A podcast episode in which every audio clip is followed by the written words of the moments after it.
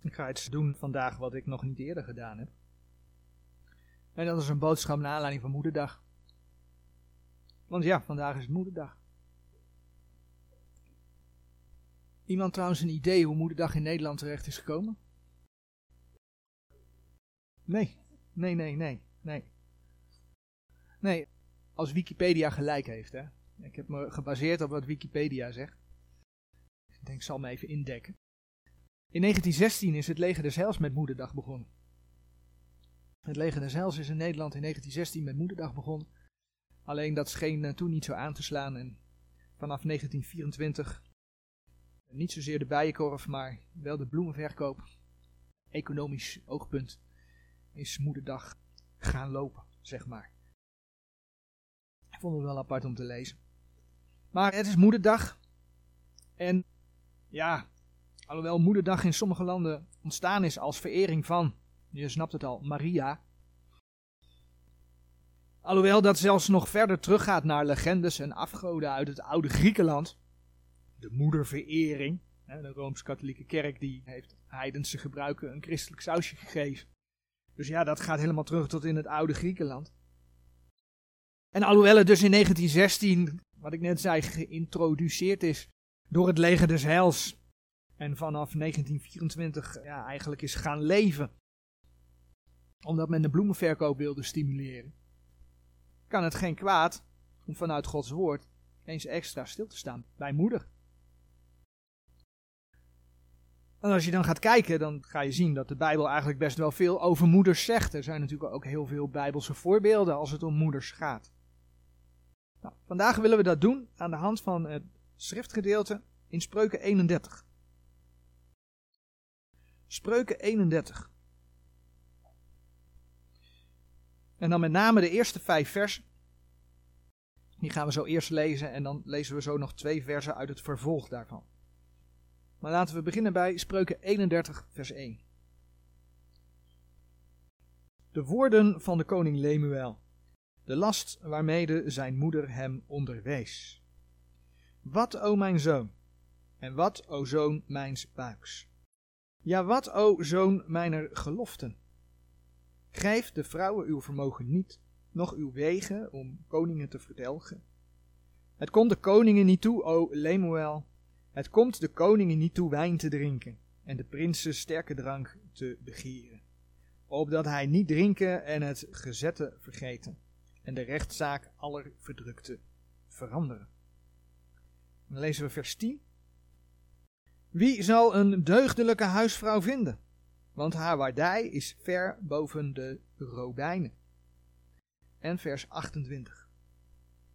Haar kinderen staan op en roemen haar wel gelukzalig, ook haar man, en hij prijst haar. Ja, je mag het vervolg er ook bij lezen natuurlijk, hè, zeggende, vele dochters hebben deugdelijk gehandeld, maar gij gaat die alle te boven. Maar het gaat me even om dat eerste stukje. Haar kinderen staan op, roemen haar wel gelukzalig, ook haar man, en hij prijst haar. Dus blijkbaar mag je je moeder roemen. Blijkbaar mag je als man je vrouw prijzen. Dat hebben we net gelezen. En dat heeft dus helemaal niets met aanbidden te maken. Als je iemand complimenten geeft, maakt, dan aanbid je iemand niet. Als je je vader en moeder eert, hè, dat zegt de schrift ook, als je ze in achting houdt, dan kniel je niet voor ze, dan aanbid je ze niet. En de God laat in zijn woord zien ja, dat sommige mensen dus eer toekomen. Bijvoorbeeld, zoals dat dan in Spreuken 31 geschreven staat, een deugdelijke huisvrouw. En ja, zoals alles met de Bijbel, het woord huisvrouw heeft natuurlijk een negatieve lading in onze maatschappij. Maar als je dan in Spreuken 31 gaat lezen wat de huisvrouw allemaal doet, tot en met koophandel toe, dan is dat heel wat. Maar we zullen nog wel wat dingen zien. De maatschappij maakt negatief wat van de Heer God afkomt. Maar blijkbaar een deugdelijke huisvrouw is te prijzen door haar man, door haar kinderen. Nou, wanneer ben je volgens de Here deugdelijk of deugdzaam? Nou, dan kun je Spreuken 31, vers 11 tot en met 31 lezen. Maar een ander schriftgedeelte waar we dat eigenlijk beknopt ook terugvinden, en dat gaan we lezen, is Titus 2. Titus 2 vanaf vers 3. Dat zijn overigens versen waar we onlangs ook bij hebben stilgestaan. Toen we het hadden over het feit dat we de meerderheid in het kwade niet moeten volgen. Toen hebben we stilgestaan bij haardracht, bij make-up, bij mode. Maar laten we die versen nogmaals lezen. Titus 2, vers 3 tot en met 5. De oude vrouwen insgelijks, dat zij in haar dracht zijn, gelijk de heilige betaamt, dat zij geen lasteraarsters zijn, zich niet tot veel wijn begevende, maar leraressen zijn van het goede. Opdat zij de jonge vrouwen leren voorzichtig te zijn, haar mannen lief te hebben, haar kinderen lief te hebben, matig te zijn, kuis te zijn, het huis te bewaren, goed te zijn, haar eigen mannen onderdanig te zijn, opdat het woord Gods niet gelasterd worden. Dus je bent deugdelijk als je geen lasteraarster bent. Als je geen kwade dingen dus hè, over anderen spreekt. Als je je niet, zoals dat hier geschreven staat, tot veel wijn begeeft. Als je een lerares van het goede bent. En dan om even voor te zijn, nee, een vrouw hoort niet te spreken in de gemeente. Hè, 1 Timotheus, een paar bladzijden terug, 2 vers 11 en 12 zeggen heel duidelijk. Ik lees ze maar even, want ze komen verderop nog, nog weer terug. 1 Timotheus 2 vers 11 en 12. Een vrouw laat zich leren in stilheid, in alle onderdanigheid. Doch ik laat de vrouw niet toe dat zij leren, nog over de man heersen, maar wil dat zij in stilheid zij. Duidelijk wat Gods woord daarover zegt. Maar blijkbaar mag een vrouw wel leren. De oude vrouwen, hebben we net gelezen in Titus 2, leren de jonge vrouwen. De moeders leren de kinderen. En niet alleen hun dochters, maar ook hun zonen. Eigenlijk hebben we dat net in Spreuken 31 gelezen, maar Spreuken 6 bijvoorbeeld, Spreuken 6 vers 20. Spreuken 6 vers 20 zegt, Mijn zoon, mijn zoon, bewaar het gebod uw vaders en verlaat de wet uw moeder niet. Dus moeders leren. En wat leren zij dan? Nou, als het om de dochters gaat, hebben we net in Titus 2 gelezen, om voorzichtig te zijn. Haar mannen en haar kinderen lief te hebben. Matig te zijn, kuis, eerbaar te zijn. Het huis te bewaren, goed te zijn. Je eigen man onderdanig te zijn. En wat leren zij als het om de zonen gaat? Nou, spreuken 31. Nou, hebben we onder andere twee voorbeelden gelezen vers 3 tot en met vers 5. Namelijk om hun vermogen niet aan de vrouwen te geven. En dan denk je misschien in eerste instantie aan geld. Maar vermogen heeft ook met ja, het vermogen van je lichaam te maken, je kracht. En dan staat hier meervoud, hè? Je vermogen aan de vrouwen te geven. Oftewel, je hoort je als zoon, dat hoor je als vrouw, je zoon te leren, niet aan de vrouwen te geven. Meervoud. Nou, dat hoort bij vandaag de dag. Ik bedoel, mensen blijven maar daten. En dan doen ze allerlei dingen die eigenlijk voor binnen het huwelijk zijn. Terwijl ze de, als je de schrift gaat lezen, de ware, deugdelijke vrouw, huisvrouw moeten zien te vinden. Dus ze moeten gewaarschuwd worden tegen, nou spreuken staat er vol van, tegen de vreemde of kwade vrouwen. Daar moeten ze tegen gewaarschuwd worden. Maar ze moeten ja, vermaand worden, aangespoord worden om de ware, deugdelijke vrouw te vinden. Nou, in Spreuken 31 spreekt ook nog over de drank. Ze moeten gewaarschuwd worden tegen de drank. Zomaar wat voorbeelden, die we dus in de directe context vinden. Maar die ook vandaag de dag gewoon heel actueel zijn. Als je dat alles leest, dan zie je wel dat een deugdelijke huisvrouw niet echt van deze tijd is. In zijn algemeenheid niet van deze wereld is. In deze wereld is de vrouw ja, gericht op zichzelf. Hè? Daar is de hele emancipatie op gebaseerd. Hoe zij kan worden wat zij wil. En ook wel hoe zij kan leven als zij wil.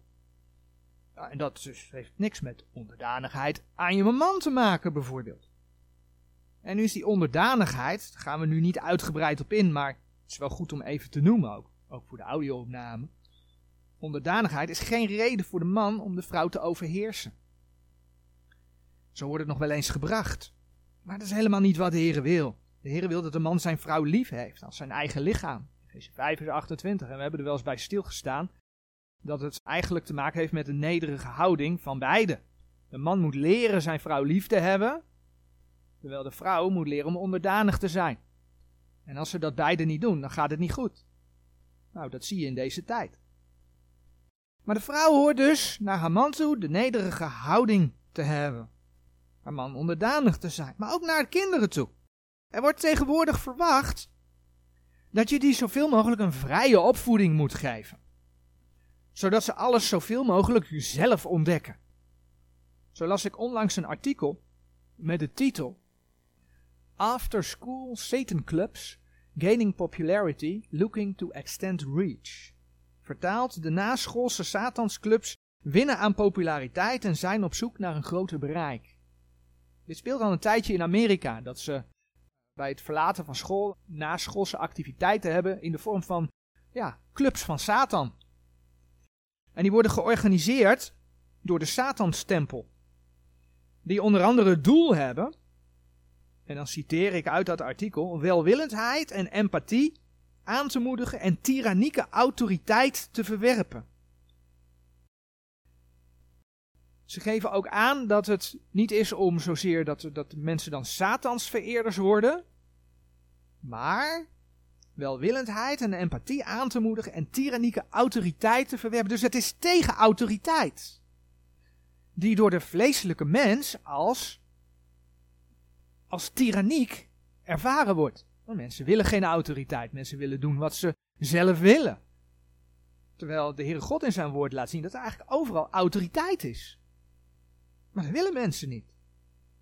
Het is dus eigenlijk een volgende stap Samen met, eh, als je naar alle ontwikkelingen op het seksuele vlak kijkt, want het hangt er allemaal mee samen. Het is een volgende stap om kinderen in opstand tegen de ouders te krijgen. En dat is wat er gaande is. En de Heer, ja, die vraagt precies het tegenovergestelde in Efeze 6, vers 1. Efeze 6, vers 1. Gij kinderen, zijt uw ouders gehoorzaam in de Heere, want dat is recht. Efeze 6 vers 1. Kijk kinderen, zijt uw ouders gehoorzaam in de Heer, want dat is recht. Nou, en dat is dus hetgeen waar een, een moeder haar kinderen in moet opvoeden. Dat is wat de Heer vraagt. Dus de vraag is dan, wie wil je als vrouw zijn? Wie wil je als moeder zijn? Wil je de mensen en jezelf behagen en ga je je wereldgelijk voor me gedragen? Want ja, die drang is er. In je eigen vlees. Maar ja, het is ook moeilijk om in de maatschappij die andere weg te gaan, want mensen kijken je raar aan. maar de Heer zegt in Jacobus 4, vers 4, is geen onbekend vers, denk ik. Maar laten we even lezen. In Jacobus 4, vers 4. Overspelers en overspeelsters, weet gij niet dat de vriendschap der wereld een vijandschap Gods is? Zo wie dan een vriend der wereld wil zijn, die wordt een vijand Gods gesteld. Dus, dus wil je wereldgelijkvormig zijn? Of accepteer je als vrouw dat je als kind van God een vreemdeling en bijwoner op deze aarde bent? En dat je dus de Heere God wilt behagen? En dan lezen we in het gedeelte van vanmorgen, spreuken 31, Overigens een vers wat we nog niet gelezen hebben, maar wel in hetzelfde hoofdstuk, spreuken 31, vers 30. De bevalligheid is bedrog en de schoonheid ijdelheid. Maar een vrouw die de Heere vreest, die zal geprezen worden. En als je getrouwd bent, en ja, dat is natuurlijk de context hè, van spreuken 31. Dan zullen dus, vers 28 hebben we gelezen, je kinderen en je man je prijzen. Dat is wat de Heer in zijn woord laat zien. Maar wat doet een deugdelijke vrouw? Wat doet een deugdelijke huisvrouw? Wat doet een deugdelijke moeder? We gaan buiten spreuken 31 een aantal andere versen bekijken die ons daar wat meer over laten zien. Maar we beginnen bij spreuken 31 vers 2. Waar geschreven staat, wat, o mijn zoon, en wat, o zoon mijns buiks, ja, wat, o zoon mijner gelofte. Lemuel's moeder spreekt over de zoon van haar buik. als kind, zoon of dochter, word je geboren, ja, een relatie tussen vader en moeder. Maar ja, dat kind groeit de eerste negen maanden in de buik van de moeder. En wordt dan fysiek uit de moeder geboren. Nou, dat is best wel een gebeurtenis. Geboorte die gepaard gaat met de weeën. Waar ja, ook veel pijn bij komt kijken. Waarvan de oorzaak in de zondeval ligt. Want we komen dat in Genesis 3, vers 16 tegen. God had dat blijkbaar allemaal anders bedoeld. Maar doordat de mens niet luisterde, is het geworden wat het is. Genesis 3, vers 16. Er staat geschreven: Tot de vrouw zeide hij: Ik zal zeer vermenigvuldigen uw smart, namelijk uw dracht. Met smart zult gij kinderen baren, en tot uw man zal uw begeerte zijn. En hij zal over uw heerschappij hebben. Duidelijk. Kinderen komen met smart ter wereld. Ja, en als man sta je daar dan bij. En ik moet zeggen, dat maakt wel indruk. en doordat ik het als vader meegemaakt heb, kan ik me daar iets bij voorstellen. Maar als moeder weet je, vaak, want soms zijn omstandigheden anders, maar vaak weet je dus ook precies wat het is. En ondanks dat het dan een heftige gebeurtenis is, bladeren we naar Johannes 16, vers 21. Laat de schrift zien dat je het meestal eigenlijk ook weer, nou ja, echt vergeten zul je niet zijn, maar er niet meer aan denkt. Johannes 16, vers 21. Profetisch gaat dit natuurlijk over Israël, maar de Heer gebruikt het beeld van de geboorte. Een vrouw, wanneer zij baart, heeft droefheid, terwijl haar uren gekomen is. Maar wanneer zij het kinderke gebaard heeft, zo gedenkt zij de benauwdheid niet meer, om de blijdschap dat een mens ter wereld geboren is. De vreugde van de nieuwe geboorte overstemt dan alles. Nou, vervolgens zorgt die moeder voor het kind. In 1 eh, Samuel 1 lezen we over de geschiedenis van Hanna, die geen kinderen had en God om een zoon bad. 1 Samuel 1. Zij kreeg een zoon. En ze hadden heren beloofd dat als ze die zoon zou krijgen, dat die zoon dan de heren zou dienen. Ze zou die zoon dan naar het huis van de heren brengen. Maar voordat ze hem naar het huis van de heren bracht, lezen we in 1 Samuel 1 vers 22 en 23. Doch Hanna toog niet op, maar zij zeide tot haar man, als de jongen gespeend is, dan zal ik hem brengen. Dat hij voor het aangezicht des heren verschijnen en blijven daar tot in eeuwigheid. En Alkana haar man zeide tot haar, Doe wat goed is in uw ogen, blijf totdat gij hem zult gespeend hebben, de Heere bevestigen maar zijn woord. Alzo bleef de vrouw en zoogde haar zoon, totdat zij hem speende. Zij gaf het kind te eten. Maar ook toen Samuel in het huis des Heren was, lees je dat zij hem nog steeds kleding bracht. In 1 Samuel 2 vers 19 lees je daarover. Dus ze zorgde voor hem. Zo geeft de moeder ook vandaag de dag haar kind te eten. Kleding, onderdak. Ze leert het kind zelf te eten, te lopen, te praten, noem maar op. Allemaal redenen waarom je de Heer dus dankbaar mag zijn voor je moeder. En deze redenen die nu genoemd zijn, gelden dus ook als je bijvoorbeeld dezelfde Heeren kent, maar je moeder hem nog niet kent. Want ze heeft die dingen wel voor je gedaan. Maar dan komt de vraag, wat geeft een deugdelijke, godvrezende moeder haar kinderen nog meer? Nou, we hebben over Hanna gelezen. In 1 Samuel. Hanna had gebeden voor, voor een zoon. Maar dat hebben we ook in Spreuken 31 gelezen. Bij de moeder van koning Lemuel. Want in vers 2 van Spreuken 31 Daar lezen we, wat, o mijn zoon, en wat, o zoon mijns buiks? Ja, wat, o zoon mijner geloften? Zij heeft gebeden voor een kind. Terug naar Hanna. Hanna was een vrouw van gebed. Ze bad voor een zoon. Maar daar bleef het niet bij. Hanna is ook bekend van haar lofzang die ze gezongen heeft. Nadat ze Samuel weggebracht had. En die, ja, die lofzang gaan we overigens niet lezen hoor. Maar die vind je in 1 Samuel 2 vers 1 tot en met 10. En zo zal Hanna blijvend voor haar zoon gebeden hebben. Een moeder vergeet haar kind ook niet.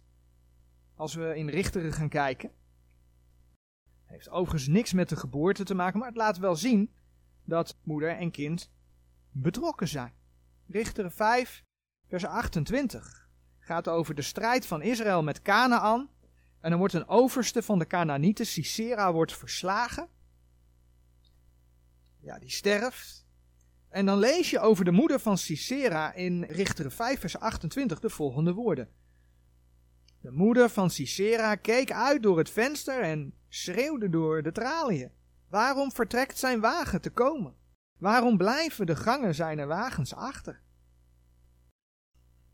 De moeder blijft aan haar kind denken. Een deugdelijke huisvrouw bidt voor haar kind, zelfs als het groot geworden is. Zelfs als het al uit huis is. En het gebed mag er bijvoorbeeld van jongs af zijn dat je je kind opdraagt, bij de Heer legt en vraagt of de Heer het hart van het kind wil bewerken. En dat het kind de Heer mag gaan leren kennen, mag gaan aannemen. De moeder heeft lief. We hebben het al over de bijzondere ervaring van de geboorte gehad. Nou, dat zal ook meespelen in de speciale band die er vaak is tussen moeder en een kind. Bladeren we naar Jesaja 49 vers 15. Jesaja 49 vers 15. Overigens opnieuw in de eerste plaats een profetie gericht aan Israël. Maar het maakt wel weer een, een vergelijking met een fysieke geboorte. En dat vers zegt, kan ook een vrouw haar zuigeling vergeten, dat zij zich niet ontfermen over de zoon haars buiks. Of schoon deze vergaten, zo zal ik toch u niet vergeten. Dus Jezaja 49 vers 15. Deze tekst refereert aan het feit dat moeders weten dat ze hun kinderen niet kunnen vergeten. Uit liefde voor haar kind zorgt de moeder ervoor. Dat zagen we zojuist al.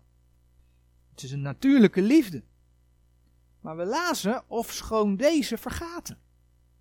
Blijkbaar kunnen mensen die liefde wel vergeten. We zien het in de aanval van de boze op het moederschap in deze tijd. Mensen moeten het tegenwoordig normaal vinden dat een vrouw, hè, als het niet in het huidige leven past dat ze leidt, dat ze het dan maar laat aborteren. Ze noemen dat dat een vrouw baas is in haar eigen buik. Zo verhard is de wereld. De Heer heeft het dan ook, als we kijken naar wat de Heer over de laatste dagen schrijft in 2 Timotheus 3, over het feit dat mensen zullen zijn, 2 Timotheus 3, vers 2, liefhebbers van zichzelf. Ja, met zichzelf bezig. Maar ook, vers 3, zonder natuurlijke liefde. Vers 1 zegt, en weet dit, dat in de laatste dagen ontstaan zullen zware tijden, want de mensen zullen zijn liefhebbers van zichzelf, maar dus ook, vers 3, zonder natuurlijke liefde. Het is toch onvoorstelbaar dat dus een moeder, datgene waarvan de schrift getuigt dat, dat daar normaal iets van natuurlijke liefde is, dat laat doden. Nou, zonder natuurlijke liefde en liefhebbers van zichzelf. De schrift heeft het gezegd. Het is de tijd waarin wij leven. Maar in principe is die natuurlijke liefde er dus wel, zeker als je wilt leven vanuit Gods woorden. En ondanks dat die natuurlijke liefde er is, hebben wij in Titus 2 vers 4 gelezen, en dat is best wel bijzonder als je daarover nadenkt. Titus 2 vers 4 hebben we gelezen dat er geschreven staat, opdat zij de jonge vrouwen leren voorzichtig te zijn, haar mannen lief te hebben, haar kinderen lief te hebben. Dus als jonge vrouw of jonge moeder moet je blijkbaar geleerd worden om lief te hebben. En we hadden het net over natuurlijke liefde. Maar je moet leren om lief te hebben, blijkbaar ook, want dat staat daar geschreven, als het gaat om je kinderen. Maar als die liefde er natuurlijk is, waarom moet dat dan geleerd worden? Weet je waar het om gaat? Het gaat om de juiste liefde. Een moeder heeft meer nog dan een vader de neiging om voor het kind op te komen. Ook als dat niet terecht is. Als het kind wat fout gedaan heeft, om het snel door de vingers te zien. Hè? Ach, kijk dat lieve gezichtje toch. Maar wat kinderen moeten gaan zien. Kinderen leren al in, in de opvoeding van de ouders. Wat kinderen moeten gaan zien is dat, dat moeder, dat de ouders ze lief hebben. Maar zonder de fouten al maar weg te wuiven. En ook zonder de fouten, want dat zie je in deze maatschappij veel gebeuren, de fouten te ondersteunen. Dikwijls geeft de ware liefde niet wat het kind wil. Ware liefde verwendt het kind niet. Ware liefde laat het kind soms zelfs vallen. En dan bedoel ik niet als ze net leren fietsen, dat je ze laat vallen van het fietsje. Nee, natuurlijk niet. Maar wel dat je kinderen soms ja, hun neus moeten stoten. als je ze als ouders gewaarschuwd hebt. Misschien zelfs wel twee of drie keer gewaarschuwd hebt. En ze doen het toch. Nou, laat ze er dan maar achter komen dat het fout kan aflopen als je het toch doet. Want je hebt gewaarschuwd. Zo leert een kind dat het iets moet doen met wat de ouders zeggen. En weet je, dat is onze God. Het is bij het evangelie niet anders. Het is bij het evangelie niet anders. De Heere had zijn schepselen zo lief, dat hij zelfs zijn leven gaf. En dat heeft hij voor alle mensen gedaan toen zij zondaars waren. Romeinen 5, vers 8 tot en met 10. Maar, hij heeft dat gedaan uit liefde. Maar dat zorgt er niet voor dat je als mens automatisch behouden bent. De Heere ziet je zonde niet zomaar door de vingers. Dat doet hij niet. Hij wil dat je hem eerst aanneemt. Dat je met je hart gelooft wat hij voor jou gedaan heeft aan het kruis op Golgotha. Dat je erkent dat je een zondaar bent. Dat je dat erkent. En dat je dat dan beleidt met je mond.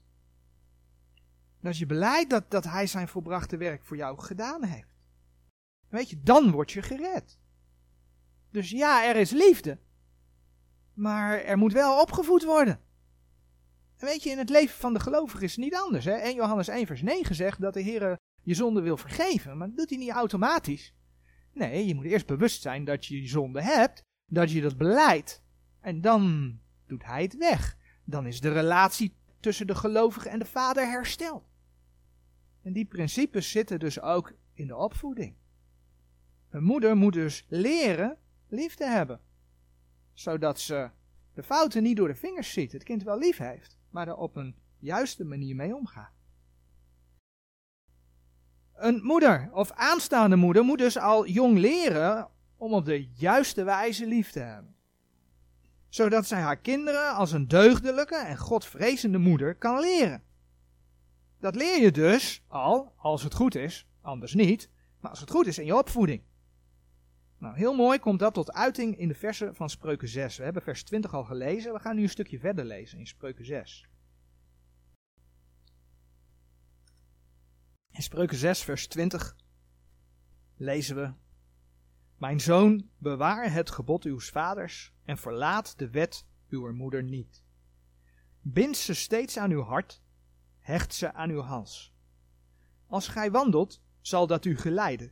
Als gij nederligt, zal het over u de wacht houden. Als gij wakker wordt, zal het zelve met u spreken. Want het gebod is een lamp, en de wet is een licht, en de bestraffingen der tucht zijn de weg des levens, om u te bewaren. Even tot zover. We zien hier in deze verse dat er sprake is van het gebod uw vaders maar ook van de wetten uw moeder. Een moeder leert binnen het gezin dus ook. En niet alleen de dochters, maar ook de zonen. Die hebben daar gewoon naar te luisteren. Efeze 6 vers 1. Maar kijk goed wat er staat. Eerst worden ze beide apart genoemd. het gebod uw vaders en de wet uw moeder worden apart genoemd. En wordt het kind gezegd, ze te binden aan het hart en aan de hals. Ze, dat is meervoud. Dus het gebod uw vaders en de wet uw moeder. Maar dan staat er in vers 22 van uh, Spreuken 6: Als gij wandelt, zal dat u geleiden. Als gij nederligt, zal het over u de wacht houden. Als gij wakker wordt, zal hetzelfde met u spreken. Dus eerst het eerste stukje. Als gij wandelt, zal dat u geleiden. Dat is opeens enkelvoud. Het is niet meer meervoud. Wat vader en moeder leren, is een eenheid. Althans, dat zou een eenheid moeten zijn. Het vers vervolgt dus, als gij nederligt zal het, enkelvoud, over u de wacht houden. Als gij wakker wordt zal hetzelfde, enkelvoud, met u spreken. Opnieuw enkelvoud. Opnieuw, wat vader en moeder leren, is een eenheid. Als het kind iets doet met wat het van vader en moeder leert, hè, daar zit wel een als in. De Heer spreekt in zijn woord ook over de dwaze zoon. Maar als het kind iets doet met wat het van vader en moeder leert, als het ter harte neemt, dan geleidt dat het kind op zijn weg en bewaakt het het kind als het rust. Dat is een belofte. Dat lees je ook in die versen. Spreuken 6, vers 22. En dan blijkt vervolgens de eenheid die man en vrouw in het huwelijk hebben, maar ook de onderdanigheid die de vrouw aan haar man hoort te hebben. Lees Spreuken 6, vers 23 nog maar eens. Want het gebod is een lamp en de wet is een licht en de bestraffing der tucht zijn de weg des levens. Als we dan bedenken wat we daarvoor gelezen hadden, het gebod uws vaders. Het gebod is de lamp. Het gebod uws vaders is de lamp. Dat is de lichtbron. En de wet is het licht dat de lamp uitdraagt. Mooi hè? Het licht komt niet van zichzelf. Het licht wordt door de lamp uitgezonden. Nou, de wet uw moeder is dus het licht. En de lamp is de vader. Daarom staat er specifiek in Efeze 6, vers 4. Ik heb vers 1 al aangehaald, maar in vers 4 staat er geschreven. En gij vaders, verwekt uw kinderen niet tot toorn, maar voed hen op in de lering en vermaning des Heren. Maar dat geldt niet alleen voor de kinderen. We hebben het vanmorgen al gelezen. De man hoort namelijk ook zijn vrouw te leren. 1 Timotheus 2, vers 11 en 12. Met andere woorden, als de man zijn vrouw leert, en de vrouw heeft geleerd wat de schrift zegt, haar man onderdanig te zijn, dan kan een kind de ouders ook niet uit elkaar drijven. Dus niet dat papa nee zegt en mama ja, hè, want daar zijn kinderen natuurlijk heel handig in. Eerst bij papa vragen, dan bij mama vragen of andersom. Of andersom, hè, dat papa ja zegt en mama nee. Maar dat beide nee zeggen of dat beide ja zeggen. En dan kan moeder in dat geval ook samen met haar man, of zelfs alleen als haar man er niet is, doen waar het tweede deel van Spreuken 6, vers 23 over spreekt. Namelijk, de bestraffingen der tucht zijn de weg des levens. Soms moet een kind bestraft worden. En als je de schrift leest, dat, dat zie je ook in het evangelie. Als mensen niet luisteren, worden ze gestraft. Als een kind niet luistert, dan moet het gestraft worden. Want dan kan het leren. Daar leert een mens van. Daar leert een mens van. En dan kan het beschermd worden tegen bijvoorbeeld kwade vrouwen. Spreuken 6, vers 24 gaat daarmee verder. ik las net tot om u te bewaren. Nou, om u te bewaren voor de kwade vrouw. Want bijvoorbeeld tegen de wijn, wat we gelezen hebben in Spreuken 31, vers 4 en tegen andere kwade praktijken, dan kan het de weg des levens vinden. Spreuken 6, vers 23. Want het gebod is een lamp en de wet is een licht en de bestraffingen der tucht zijn de weg des levens. Een deugdelijke huisvrouw is één met haar man en leert haar kind om de weg des levens te vinden, om de weg des levens te gaan. Nou, op basis waarvan? Dat is de volgende. Leert een deugdelijke en godvrezende moeder haar kind of kinderen? Nou, zij geeft ze Gods woord. En we zien dat heel mooi in het leven van Timotheus. Paulus die schreef in 2 Timotheus 3, vers 14 en 15 de volgende dingen aan Timotheus. 2 Timotheus 3, vers 14 en 15. Maar blijf gij in hetgeen gij geleerd hebt en waarvan uw verzekering gedaan is, wetende van wien gij het geleerd hebt, en dat gij van kinds af de heilige schriften geweten hebt, die u wijs kunnen maken tot zaligheid, door het geloof het welk in Christus Jezus is. Timotheus kende dus van kinds af de heilige schrift. Van kinds af. Nou, als je Handelingen 16 vers 1 op gaat zoeken, dan wordt daar heel expliciet genoemd dat Timotheus een zoon was van een gelovige Joodse vrouw en een Griekse vader. En daar wordt dus niet het woordje gelovig bij gebruikt. Ook verder wordt alleen het geloof, en dat vers gaan we opzoeken in 2 Timotheus 1, 2 Timotheus 1 vers 5, het geloof van zijn moeder en grootmoeder genoemd. In 2 Timotheus 1 vers 5 lezen we bijvoorbeeld als ik mij in gedachtenis breng het ongeveinsd geloof dat in u is, het welk eerst gewoond heeft in uw grootmoeder Lois en uw moeder Eunice. En ik ben verzekerd dat het ook in u woont. Het was zijn grootmoeder die tot geloof gekomen was en daarna zijn moeder. En dat is de reden waarom we ervan uit kunnen gaan dat zijn vader dus, hè, gezien ook de opmerking in Handelingen 16 vers 1, ongelovig was. Dus dan is het zijn moeder als hij van kinds af de schriften geweten heeft, die hem de schriften gegeven heeft. Dus ook als je er als gelovige moeder alleen voor staat, kun je je kinderen opvoeden met Gods woord. Daar zie je weer het belang dat je ook als moeder zelf met dat woord bezig bent, dat woord kent. ook als je graag moeder wilt worden. Wees al jong met dat woord van God bezig. Zodat je het later aan je kinderen kunt doorgeven. Want als je Gods woorden hebt, spreuken 31 vers 26, kun je ook Gods wijsheid spreken. En ja, de deugdelijke huisvrouw, zegt spreuken 31 vers 26, spreekt wijsheid. Spreuken 31 vers 26. Zij doet haar mond open met wijsheid en op haar tong is leer heb je de leer weer, leer der goeddadigheid. Dus dan kun je ook, zoals we eerder zagen, je kinderen leren. In de weg des levens. Dus een deugdelijke huisvrouw geeft haar kinderen Gods woord. Ja, geef ze dan ook Gods woord.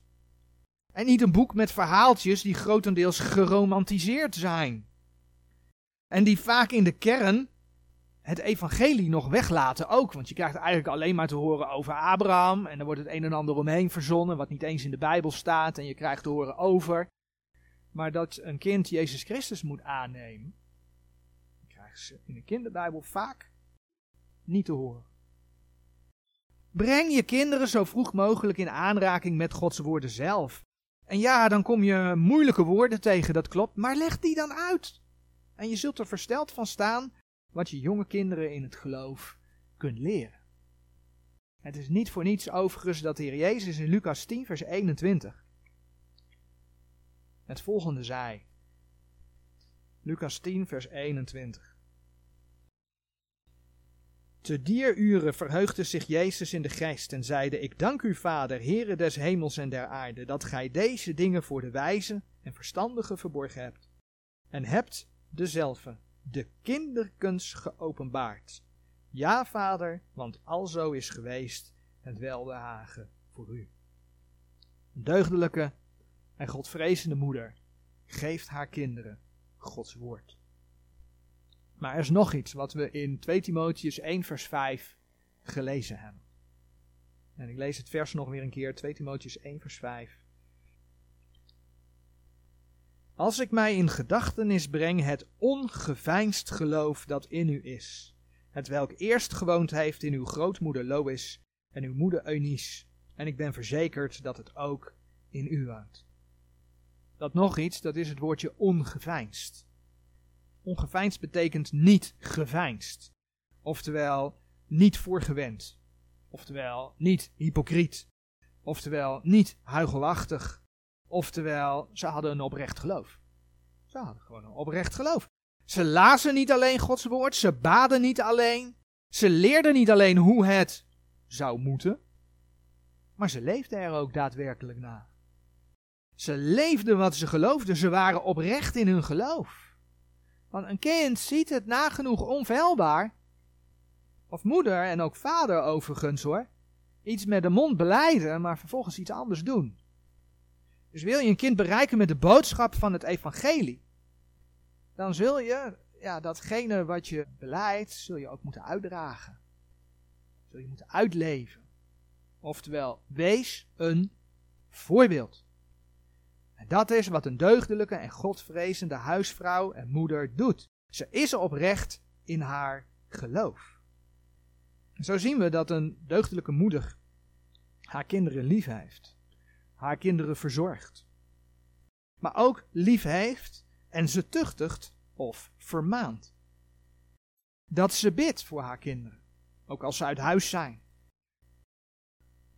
Dat zij haar kinderen de weg des levens leert vinden en vervolgens ook die weg leert gaan. Ze geeft ze daarvoor Gods woord en geeft ze daarvoor het goede voorbeeld. Het goede voorbeeld van een oprecht geleefd geloof. Nou, als je dat zo hoort, als je dat als misschien als moeder beluistert en dat je dat eigenlijk nooit zo gedaan hebt. Maar weet je, je kunt de geschiedenis kun je niet terugdraaien. Maar je kunt de Heer wel beleiden.